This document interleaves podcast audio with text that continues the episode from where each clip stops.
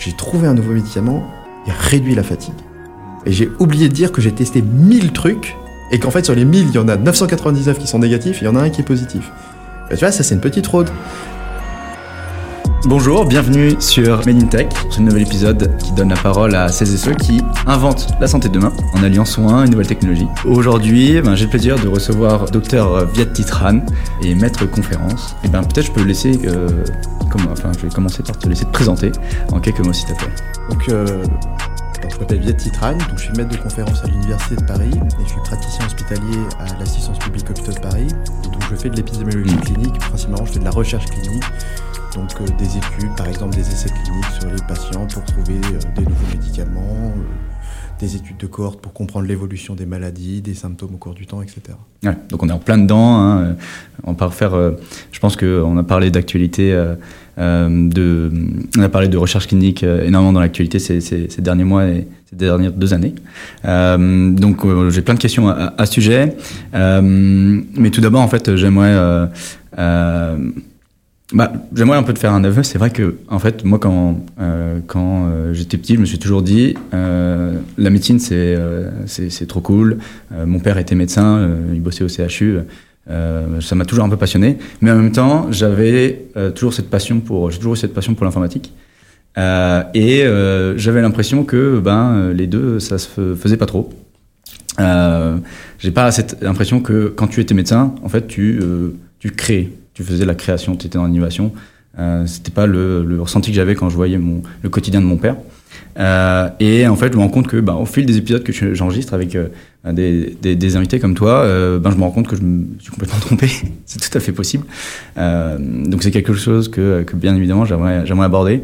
donc, j'aimerais qu'on parle de, de Compare, hein, la, la, plateforme que tu as créée avec professeur de, de, de recherche clinique de manière plus générale euh, toutes les difficultés que tu as, pu rencontrer pour, pour réussir à sortir de terre une plateforme euh, en étant au sein de la PHP. Euh, mais avant, j'aimerais peut-être revenir sur ton parcours. Qu'est-ce qui qu'est-ce qui t'a aujourd'hui mené à créer ces plateformes à, les, et, et faire l'innovation en fait? Je vais la refaire. je vais la refaire. Attends, attends, un peu dur. à ça, c'est juste que je suis pas certain que ce soit mon parcours qui m'a amené à faire ça, mais euh, ou, ou, pas d'ailleurs. Justement, c'est ça qui va être intéressant. Ça, euh... je, me, je, me, dis que euh, tous les chemins ne mènent pas à Rome finalement. je, vais, je, vais, te raconter mon parcours et peut-être qu'on trouvera quelque chose ensemble là-dedans. Ok. Donc à la base, donc j'ai fait des études de médecine, je sais pas comment dire ça, très standard, très classique. Et, euh, et d'ailleurs, j'ai fait un, un, internat de médecine générale et j'ai été chef de clinique en médecine générale pour me dessiner une carrière hospitalo-universitaire en médecine générale. Donc, euh, très euh, au chevet des patients. Mmh. Parce que, alors, pourquoi, pourquoi justement choisir cette carrière au début? Ah bah, bah, Parce que j'aimais bien, j'aimais bien la clinique, donc, tu vois, le contact avec les patients, les voir. La médecine générale, elle a un gros intérêt, c'est que tu vois tout le monde et donc, tu as à la fois le côté diagnostiquer des maladies, c'est rigolo, puis prendre en charge les gens, prendre en charge les gens dans le temps. Euh, D'ailleurs, j'en profite, je fais de la promo pour la médecine générale, mais euh, les gens qui veulent s'amuser à faire du diagnostic, c'est pas en devenant spécialiste d'une maladie qu'on fait du diagnostic, puisqu'en fait, les gens, on les adresse aux spécialistes quand on a déjà fait le diagnostic ou quand on a des bonnes pistes pour dire ça devrait être ça ou ci ou ça, et pour affiner. Est-ce que c'est euh, donc si on a aimé Dr House, il faut faire médecine générale Exactement. Sauf qu'en plus de ça, il y a aussi le suivi des, autres patients, c'est-à-dire qu'on ne fait pas que du diagnostic. Mais là, en fait, en réalité, une grande partie du diagnostic repose sur les, les épaules des généralistes. Et donc j'ai fait ça, et au cours de mon internat, j'ai fait un M1 de santé publique. D'ailleurs, je l'ai fait euh, en même temps que j'étais interne, donc j'avais pas le temps, j'allais pas en cours, c'était la loose, j'étais relativement mauvais. Et à la fin de, de cette année-là, j'ai dit, bah ouais, mais au point où j'en suis, je vais faire un M2 de santé publique.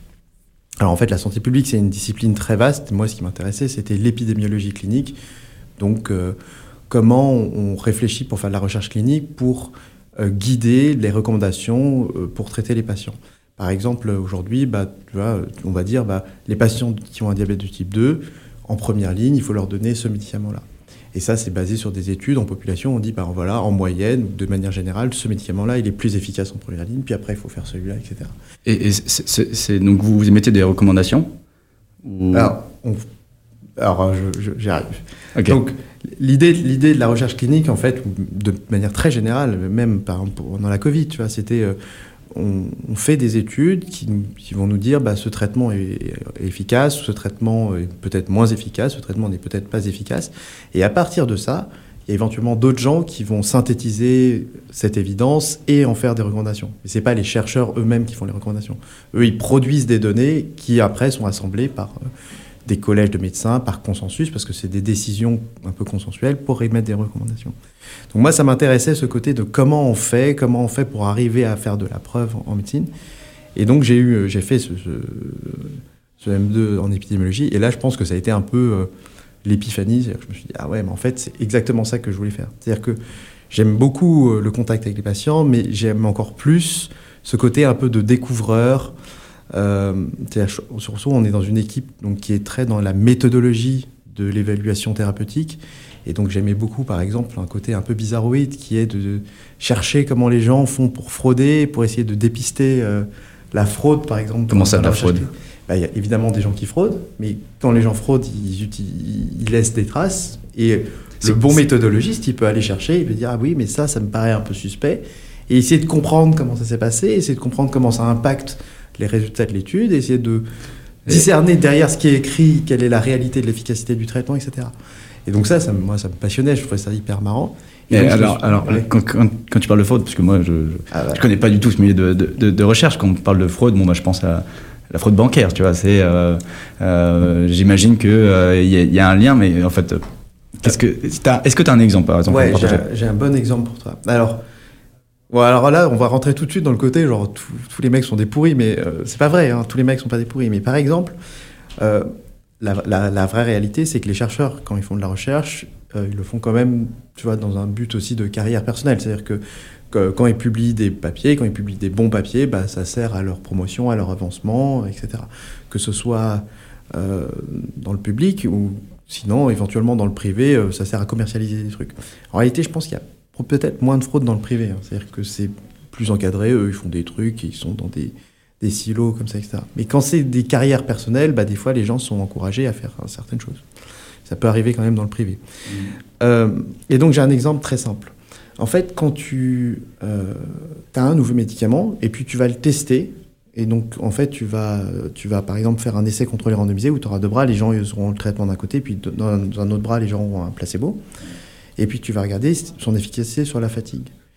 Et en fait, quand tu fais ça, tu fais un test statistique. je ne sais pas si tu as des notions de test statistique, mais quand tu fais un test statistique, en fait, tu as toujours une petite chance de trouver une différence alors qu'en réalité, elle n'existe pas. C'est comme ça, c'est les stats. C'est-à-dire que ça ne va, va pas te dire de manière absolue ça c'est supérieur à ça. Il te dit ça c'est très très probablement supérieur à ça, moyennant une petite chance que je me trompe. C'est-à-dire tu, tu mènes ton test sur euh, par exemple 200 personnes. Euh, tu vois que sur un, parmi ces 200 personnes, j'observe une différence, mais en fait peut-être que cette différence elle est juste liée à une fluctuation d'échantillonnage, etc. Et peut-être qu'en fait, elle n'existe pas vraiment. Donc, par, exemple, ceux qui ont le traitement, ils ont une longévité plus grande. Et donc, il y a une différence de longévité entre deux populations. Et euh, tu te dis, bon, bah, après, apparemment, le traitement fonctionne. Enfin, c'est exactement. c'est exactement ça. Mais enfin, c'est tu vois, il y a une différence de longévité, mais en fait, tu as une espèce de distribution des longévités dans un bras, puis une distribution des longévités, et forcément, il y a un overlap. Mais toi, tu dis, bah, la différence que j'observe, elle est probablement pas simplement liée à ça, et donc le traitement a un effet. D'accord? Mais donc, quand je fais ça, j'ai une petite chance de me tromper. ok? Et donc, il y a une technique assez simple qui dit bah ouais, mais j'ai testé plein de trucs. J'en teste plein. Je teste la fatigue, le sommeil, euh, la longévité, le truc. Puis, au bout d'un moment, à force d'en tester un, je vais finir par en trouver un. Et là, je dis j'ai trouvé un nouveau médicament, il réduit la fatigue. Hmm. Et j'ai oublié de dire que j'ai testé 1000 trucs et qu'en fait, sur les 1000, il y en a 999 qui sont négatifs et il y en a un qui est positif. tu vois, ça, c'est une petite fraude. Si tu es transparent et que tu dis j'ai fait 1000 trucs et qu'il y en a un seul qui est positif, ils vont faire ouais, enfin bon, voilà. Et si tu dis j'ai testé ce médicament, ça réduit la fatigue, ça change radicalement ton interprétation du truc. C'est marrant, hein C'est marrant, ça me, fait, ça fait penser à, une, une, arnaque que j'avais vue quand je me suis lancé, tu vois, euh, après mon école d'ingé, je voulais absolument faire de la data, l'intelligence artificielle, c'était le truc qui passionnait. Puis tu regardes, je regardais un petit peu avec des potes, tiens, qu'est-ce qu'on peut faire? Et on s'est dit, tiens, on va essayer de prédire des résultats sportifs. Euh, tout le monde, tout le monde euh, a toujours rêvé de ça. Je dis, ah, mais avec le machine learning, l'intelligence artificielle, en fait, tu peux tout prédire. Prédire les résultats sportifs, il suffit de donner assez de données sur je sais pas les matchs de foot puis il va dire bon bah euh, Paris Saint-Germain euh, contre euh, Arsenal ça va faire 2-1 tu vois et il y a des sites qui proposent qui te, vendent un, un, logiciel comme ça. Ils disent regardez, nous on arrive à faire des prédictions. On a 1000 prédicteurs et regardez les résultats que ont donné ces prédicteurs sur les 30 derniers jours. Donc euh, le prédicteur 1, il a dit euh, Paris Saint-Germain 3-1, euh, il s'est trompé. Le prédicteur 2, il a dit Paris Saint-Germain 4-1. Puis il y en a un qui va dire 2-1. Et, et puis sur le deuxième match, puis comme ça avec tous les prédicteurs. Il y en a forcément un dans le lot, par hasard, qui va avoir bon sur quasi tous les prédicteurs. Et du coup, tu as un billet, tu te dis Ok, ce prédicteur, il est super fort. Du coup, je vais suivre la prochaine prédiction qu'il va faire, parce qu'il a eu bon sur toutes celles d'avant. Exactement. Ouais, donc c'est un peu le même principe. C'est un peu le même principe. Ouais, ouais tu joues sur des effets de, euh, de, de, de, nombre et puis des biais cognitifs euh, de, de sélection. Alors là, c'est même au-delà des biais cognitifs, c'est-à-dire que c'est même dans ce que les gens vont rapporter. Ils, ils vont, en fait, c'est là où est la fraude, c'est-à-dire que c'est moins le biais cognitif, c'est que les gens délibérément vont éventuellement masquer de l'information. C'est-à-dire qu'ils ont collecté des informations, mais ils ne rapportent que l'information qui est positive et qui met en valeur le nouveau traitement, par exemple. Mm. Donc c'est là où, par exemple, on peut avoir de la fraude. Mm. Donc du coup, bah, ça, ça m'amusait beaucoup. Et donc j'ai fait, euh, j'ai commencé à travailler dans ce labo et puis j'ai continué, j'ai fait ma thèse, etc. Ok. Euh...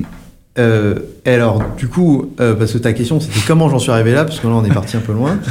Euh, et donc, alors, il faut que j'explique. Donc, c'est compliqué. Hein.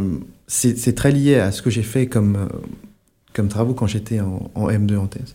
En fait, mon premier travail de recherche, c'était de m'intéresser à un truc nouveau qui s'appelait le fardeau du traitement c'est-à-dire euh, les contraintes qu'ont les patients à soigner. C'est-à-dire qu'aujourd'hui, la plupart des gens ont une maladie chronique, enfin 50% de la population adulte a une maladie chronique, et puis 23% euh, de la population adulte a en fait plusieurs maladies chroniques. Ils en ont 2, 3, 4, 5. Une maladie chronique euh, bah, c'est une maladie qui dure dans le temps, de l'asthme, du diabète, de l'hypertension artérielle, de l'arthrose. Mmh. Il y a des centaines, des milliers, voire de maladies chroniques différentes.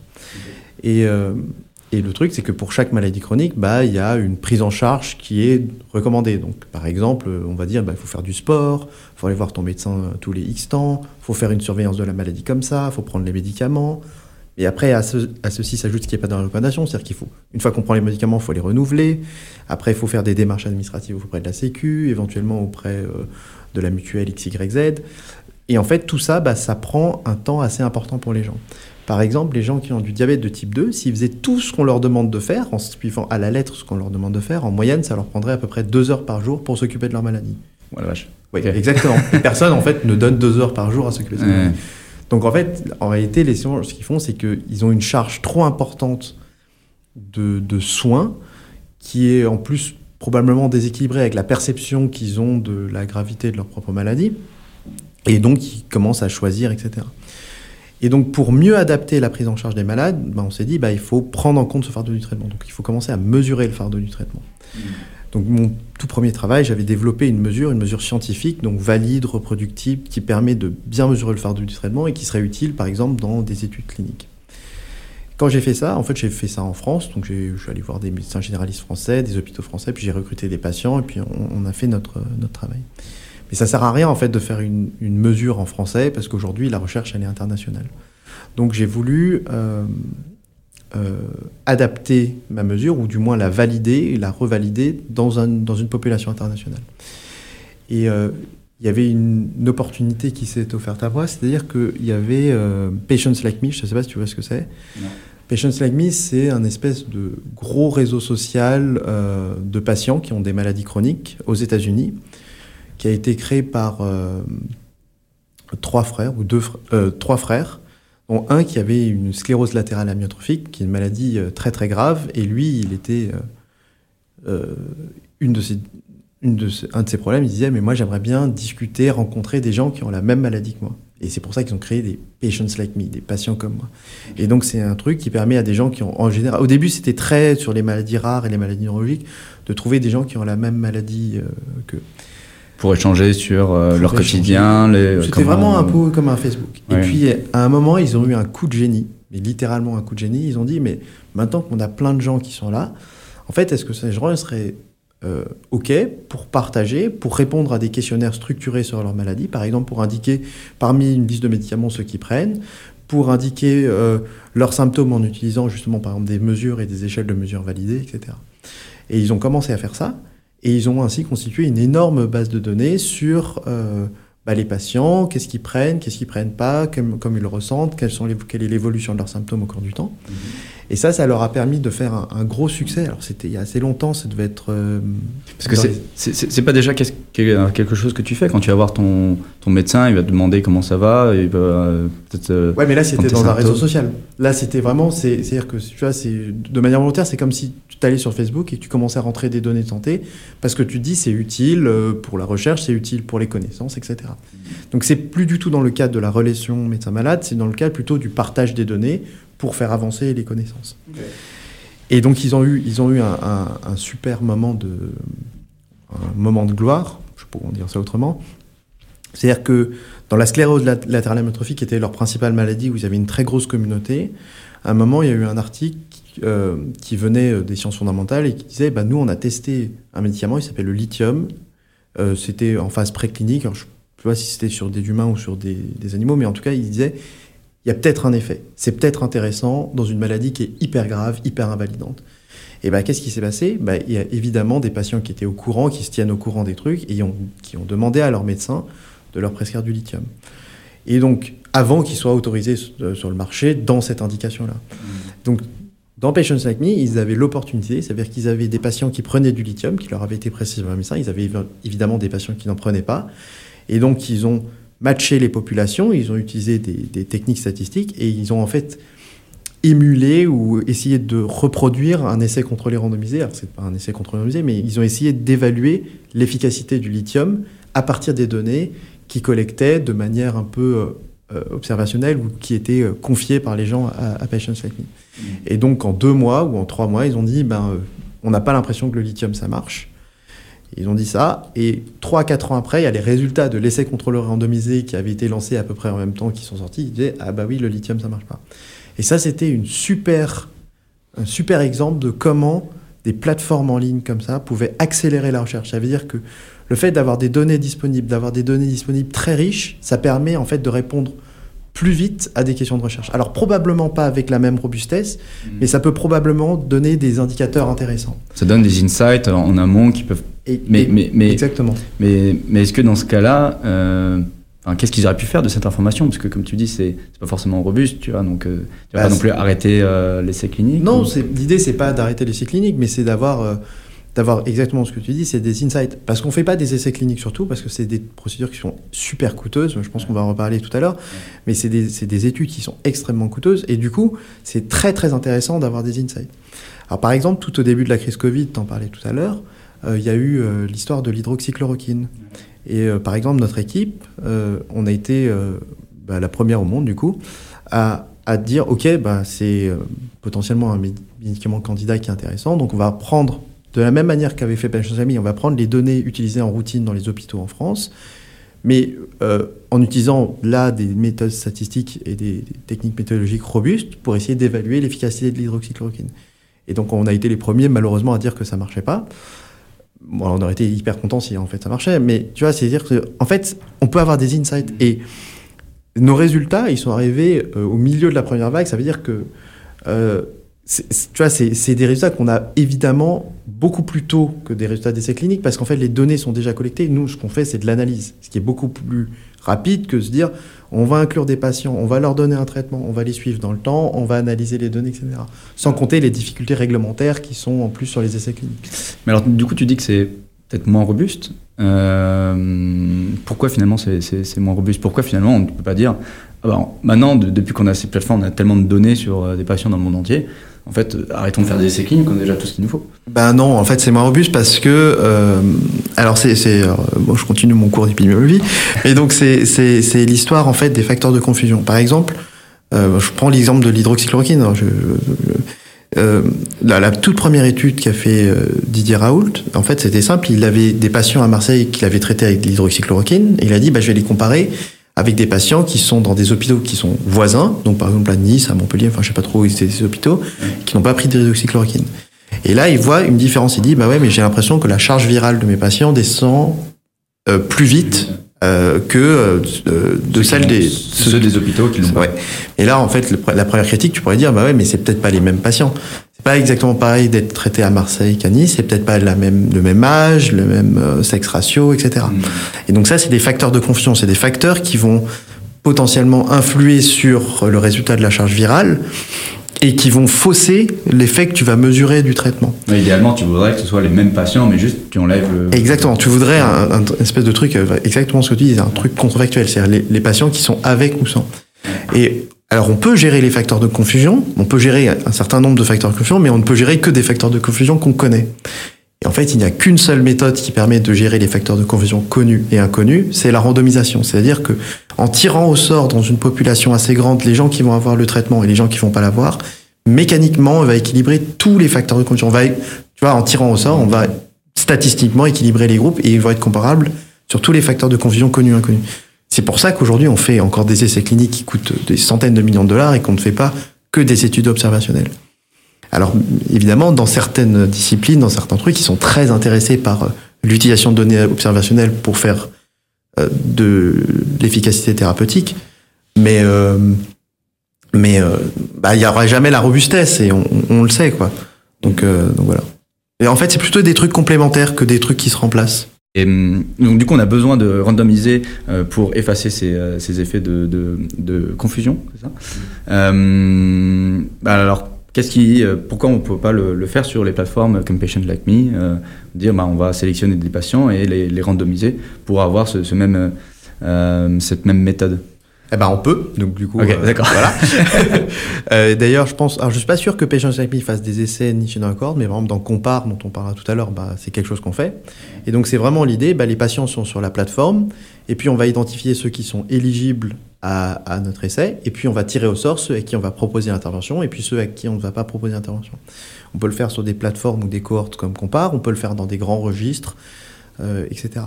Mais euh, en fait, la, difficulté de laisser contrôler révisé, c'est moins le, le fait de tirer au sort les gens qu'en fait de devoir les suivre prospectivement. C'est-à-dire que de générer les données au fur et à mesure.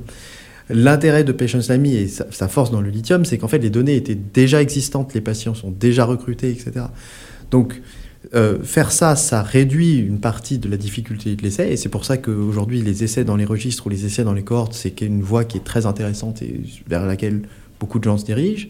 Mais ça reste quand même des entreprises relativement lourdes parce que ce sont des études où il faut suivre les gens dans le temps, il faut ne pas perdre les gens de vue, il faut récupérer toutes les données, etc. C'est pas exactement ça, la difficulté est pas dans la, la- le fait de tirer au sort, mais le fait de suivre les gens dans le temps. Quoi. Et alors, euh, bah, du coup, j'aimerais qu'on aborde un peu plus euh, Compare. Donc là, euh, tu es parti de, de ce constat de Patient Like Me, tu t'intéresses à, la- à la, la chose, vraiment un truc euh, qui, qui, qui a du potentiel. Qu'est-ce qui t'a t'a poussé du coup à commencer Compare en France? Alors, il y a, y y une petite anecdote qui est intéressante. Et alors, c'était pas le truc qui nous a motivés, mais c'était, c'était euh, peut-être la petite étincelle qui fait qu'on se dit ah ouais, c'est vraiment intéressant de faire ça.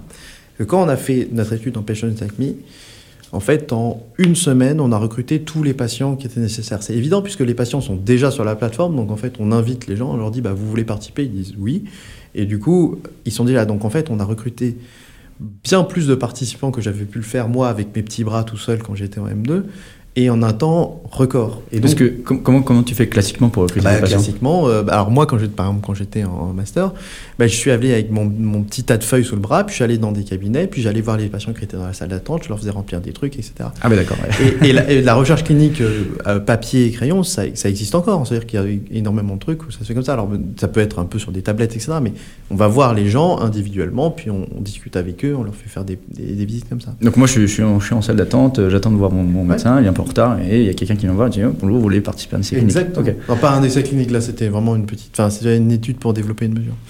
Et donc, pour, pour Patients Amis, notre idée, c'était de valider la mesure. Et donc, en, très rapidement, on a réussi à recruter des patients. Et là, on s'est rendu compte de la force d'avoir une plateforme euh, comme ça. Et puis, j'avais un deuxième projet euh, qui devait suivre celui-là, où, où, en fait, l'idée, c'était de dire, en fait, dans le, le projet qu'on qu'on a fait avec Patients Amis, on s'est rendu compte qu'il y avait des différences euh, assez assez intéressante du, fardeau du traitement entre les différents pays, etc. Et on s'est dit, mais ouais, mais il nous faudrait quand même une bonne vision de qu'est-ce qui représente un fardeau du traitement pour les gens dans différents pays. Donc on s'est dit, bah, on va aller interroger les gens et au lieu de leur faire remplir des questionnaires, on va leur faire remplir des, questions en texte libre où ils vont pouvoir vraiment exprimer leurs idées. Et puis nous, on va analyser l'ensemble de ces données pour comprendre qu'est-ce que représente le fardeau du traitement. Donc ça, ça nous semblait être un projet euh, intéressant et ambitieux. Et donc, on s'est dit, ben, on va demander à Patience Me. Alors, je, te rappelle, alors j'ai peut-être été euh, mauvais dans, dans l'histoire, donc du coup, je sais pas comment on va faire, mais euh, on va faire comme ça, c'est pas grave. Ouais, voilà. Euh, en fait, tout à l'heure, j'ai dit, on a profité de l'opportunité, c'est-à-dire que Patience Like Me euh, voulait faire, enfin, a fait un, appel à projet parce qu'il développait une nouvelle plateforme qui permettait de, de, tester justement, de valider des nouveaux questionnaires en ligne. Mmh. Et c'était exactement ce que je faisais. Donc, j'ai répondu à l'appel à projet et on a été sélectionné avec quatre autres équipes dans le monde pour être les pilotes de cette plateforme. Et c'est comme ça en fait qu'on a pu utiliser la plateforme test en fait de Patience Ami qui était ouverte que à nous. Et en même temps qu'on on faisait notre étude en fait on les aidait en disant bah ouais mais euh, là il manque une fonctionnalité qui ferait ça etc et, donc on a été hyper impressionné par la plateforme. Et donc à la fin de cette étude on dit bah ouais mais nous on a une super idée qui serait hyper intéressante euh, pour la communauté médicale pour la compréhension euh, du fardeau du traitement. Et est-ce qu'on pourrait réutiliser votre plateforme? Et là ils nous ont dit bah ouais, mais là, vous étiez dans un appel à projet pour euh, débugger le truc, pas de problème. Sinon, notre plateforme, c'est 100 000 dollars. On a fait, ah, bah du coup, on n'a pas 100 000 dollars. Ah ouais. Et du coup, euh, bah là, encore une fois, j'ai pris mes petits bras et donc j'ai euh, codé tout seul dans mon garage une petite plateforme pour collecter des données. Alors, c'était un truc très simple parce que globalement, en fait, je faisais un seul questionnaire en texte libre, comme ça. Et, et, mais à ce moment-là, on a commencé à se dire, ah ouais, avoir une plateforme de patients, c'est super intéressant.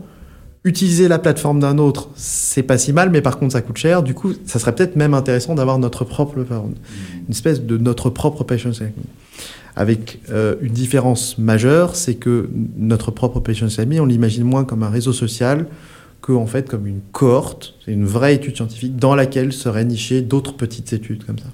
Euh, juste quand tu dis nous, c'est euh, notre équipe, bah, c'est moi, Philippe, mais c'est euh, l'idée initiale, c'était Philippe qui, l'a eu, de, conceptualiser cette idée d'avoir une plateforme pour faire de la recherche. Donc à, à, à, la PHP, euh, c'était déjà l'Hôtel Dieu ou... Ouais, ouais, c'était déjà l'Hôtel Dieu. Alors la, localisation de la plateforme, en fait, c'était moins important que ça. C'était dans, ton dans ton garage. voilà. alors moi, je faisais des trucs dans mon garage, et puis après, on, de moins en moins, on a fait des trucs dans, dans mon garage. Hein. Enfin, ça, dépend. Ok, donc là, ça c'était la genèse du projet. Vous êtes dit, ok, en fait, euh, Patient Like Me c'est super, le principe est super, mais euh, en fait, ça coûte super cher, on n'a pas les moyens. Euh, c'est parti, on fait la nôtre. Ouais, alors juste, j'aimerais bien rajouter un truc sur ce qu'on a dit juste avant. C'est que, tu vois, on a parlé par exemple des essais cliniques ou des études ou par exemple du travail que j'ai fait sur le développement d'une mesure du fardeau du traitement. Mais en fait, toutes les études cliniques, ça fonctionne sur le même principe, c'est-à-dire que tu as une super idée, tu vas écrire un protocole, enfin tu vas écrire un synopsis du projet, etc. Tu vas obtenir des autorisations réglementaires X, Y, Z. Ils vont dire OK, faisons ça. Mhm. Tu vas commencer ton truc, donc tu vas développer une infrastructure pour collecter tes données, comme je l'ai fait dans mon garage. Tu vas recruter tes participants, tu vas analyser tes données. Euh, tu vas faire un magnifique article qui va peut-être changer la donne de la recherche médicale. Et puis après, quand tu as fini tout ça, bah, tu mets tout ça dans un tiroir et tu recommences. Et en fait, on a toujours fait ça. Tous les essais cliniques fonctionnent comme ça. C'est-à-dire que, par exemple, quand l'industrie pharmaceutique termine un essai clinique, bah, ils rangent tout dans un tiroir, puis ils recommencent un nouvel essai clinique à zéro. Ce qui implique une continuelle construction et déconstruction de l'infrastructure de recherche clinique. Ce qui prend combien de temps? Alors, entre le entre l'idée euh, d'un, alors c'est plutôt dans, dans, les essais thérapeutiques, mais entre l'idée de se dire peut-être cette molécule intéressante et le moment où elle va vraiment être à disposition pour les patients, en général, il y a quasiment 10 ans. Ben, c'est normal, hein, c'est long. C'est plutôt dans le champ des maladies chroniques. Dans le champ des maladies aiguës, c'est plus court, mais dans le champ des maladies chroniques, c'est assez long. Des fois, il faut plusieurs essais, il faut des études précliniques, etc. C'est enfin, potentiellement long. Euh, mais par exemple, euh, si on prend un exemple plus restreint, le truc du fardeau du traitement que j'ai fait en master, c'est un bon exemple. Tu vois, ça m'a pris, un an. Et, euh, et, sur ces un an, il y a peut-être euh, quatre ou cinq mois qui ne sont euh, consacrés que à recruter des patients. Alors qu'on voit bien qu'en utilisant une plateforme comme Patient on arrive déjà à contraindre ça mmh. et, donc à gagner du temps là-dessus. Mmh. Et, donc, donc vient l'idée de dire, OK, au lieu de faire ce, truc où on construit puis on déconstruit, on va créer quelque chose qui va rester, qui va rester d'étude en étude Et donc tout le monde va travailler sur la même base. Et puis quand quelqu'un aura fini quelque chose, bah, ça restera là. Et puis d'autres chercheurs pourront utiliser ces données pour leur propre recherche. Donc les données des questionnaires que tu poses aux, patients, euh, enfin c'est quoi ces données en fait et eh ben, Donc là par exemple c'est des, des, questionnaires qu'on pose aux patients et donc dans Compare, donc pour, pour aller plus vite, c'est ça l'idée, ça veut dire que euh, il y a Compare, un chercheur vient faire une étude en Compare, quand il a fini son étude, les données restent là et un deuxième chercheur peut dire bah ouais mais la, donnée X qui a été collectée par le chercheur 1 m'intéresse, et eh ben il peut la réutiliser. Ça lui évite de recollecter cette information. Donc une donnée est collectée une fois, mais elle peut être utilisée par plein de chercheurs. Et puis pour le patient, en fait, il, vient sur une plateforme, mais il va pouvoir participer à plein de recherches. Donc le patient, il participe à un projet de recherche, mais en fait, dans ce projet de recherche, il va participer à de multiples études concernant sa maladie. Et donc c'est ça un peu l'idée de Compare. C'est-à-dire que c'est d'avoir un grand projet où dessus, on va pouvoir greffer plein d'études et des études qui vont être de plus en plus rapides parce qu'il y aura de plus en plus d'informations, il y aura de plus en plus de patients, etc. Et on arrête de remettre dans la poubelle. Euh, euh, du coup, la question que je me, pose, c'est euh, comment tu arrives à faire pérenniser cette donnée? Je vais donner un, exemple. quand, quand tu, regardes n'importe quel logiciel à succès aujourd'hui, tu prends Facebook, tu prends WhatsApp, tu prends même des jeux vidéo, enfin, il y a toujours un point où, en fait, au début, tu as l'idée, euh, tu commences à coder, effectivement. Euh, tu dis, bon, moi, je vais faire ça comme ça, comme ça, comme ça. Puis tu avances, tu essaies des pragmatiques.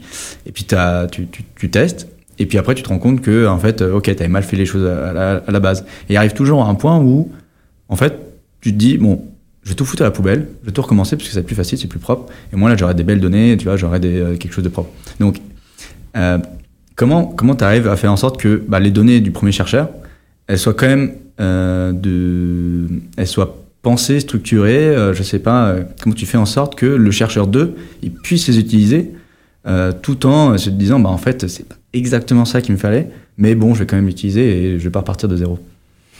Ah bah, ça, je sais pas si on peut. En fait, nous, notre, notre philosophie, c'est de dire qu'il faut avoir les meilleures données pour répondre à la question. Du coup, si c'est pas exactement ce qu'ils veulent, il faut vraiment se poser la question est-ce qu'il ne faut pas recollecter l'information qui est exactement ce qu'ils veulent ou est-ce qu'on peut se contenter d'un proxy? Mais en réalité, dans de nombreux cas, on peut se contenter d'un proxy. Il y a peut-être, tu vois, les, critères hyper principaux de l'étude où on veut dire, bah oui, mais en fait, c'est ça qu'on mesure de manière précise. Mais par exemple, je sais pas si je te demande euh, ton statut marital euh, euh, avec une question où il y a cinq modalités de réponse, où il y en a une, il y en a six parce qu'il y en a une qui a été groupée dans l'autre finalement, ça va peut-être pas changer la donne. Et en fait, les gens sont prêts à faire plein de petites concessions parce qu'en fait, ils savent que cette donnée est déjà collectée. Donc, c'est hmm. infiniment plus facile pour eux de, de le faire qu'ils n'ont pas besoin de s'embêter à recollecter l'information, etc. Et que ça leur facilite euh, tout le, travail, etc. Quoi. Ok.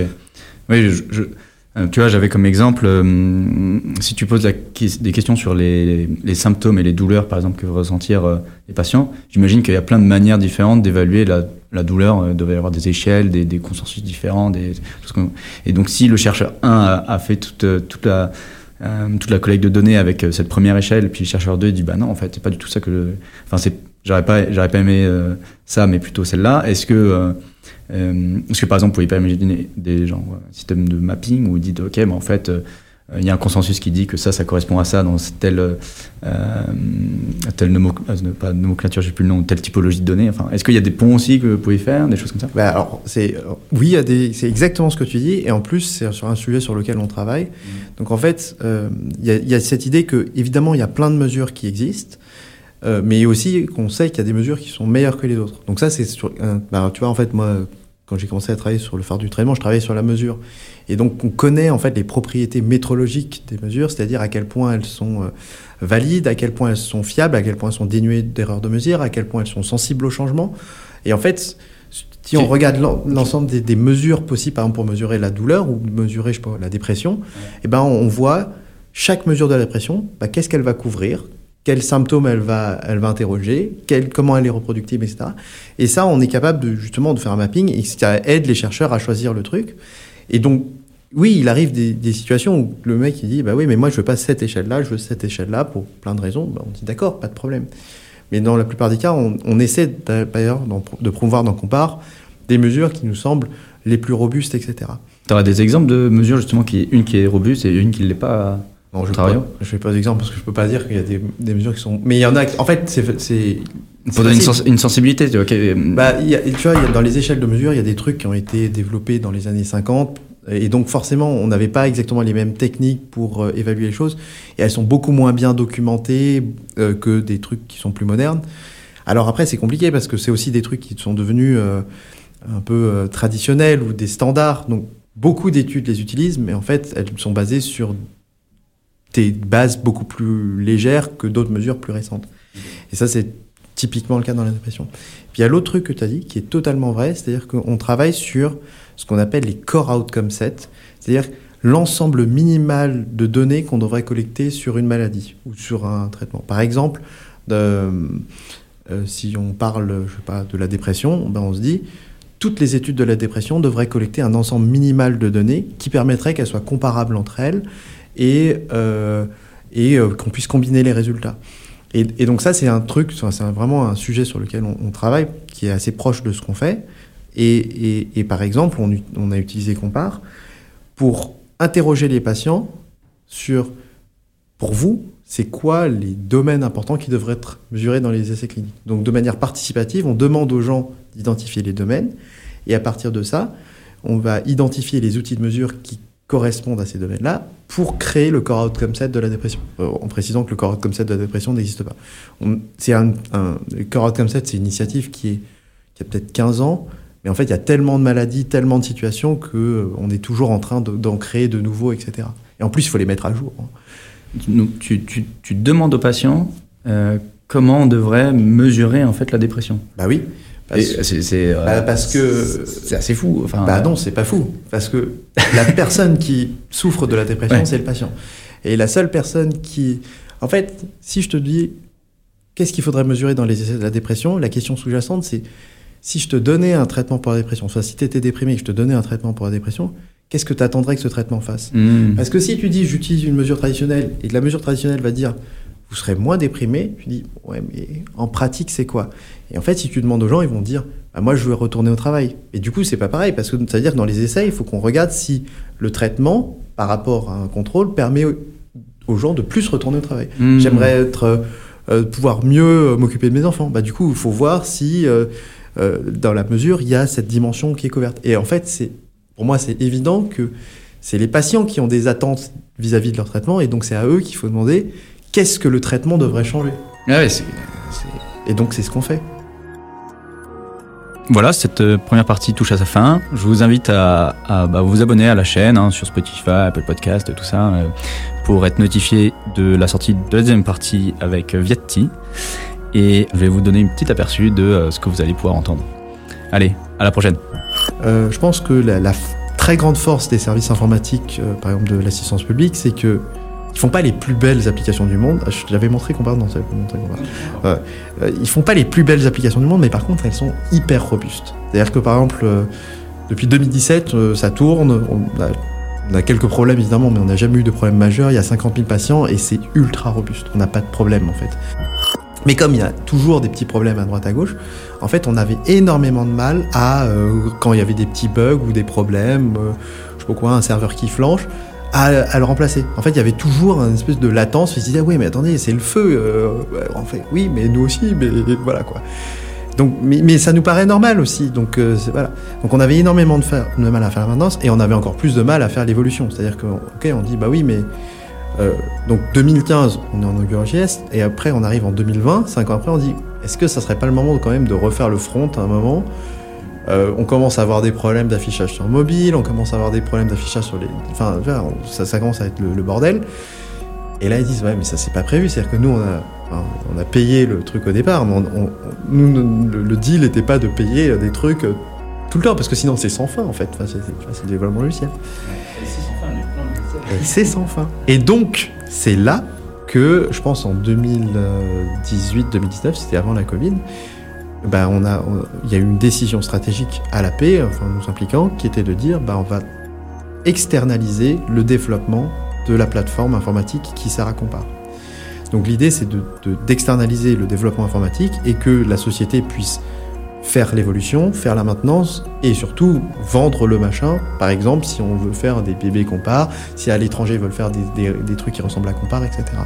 C'est difficile de, trouver une bonne répartition de la valeur entre euh, bah, les gens qui ont contribué à créer cette donnée, donc euh, les hôpitaux qui ont généré cette information, mais même les patients qui sont à l'origine des données, et puis les gens qui vont euh, utiliser ces données pour, euh, par exemple, créer des algorithmes, etc. Donc en fait, le problème, c'est la répartition de la valeur entre l'ensemble de ces acteurs qui n'est pas du tout clair aujourd'hui.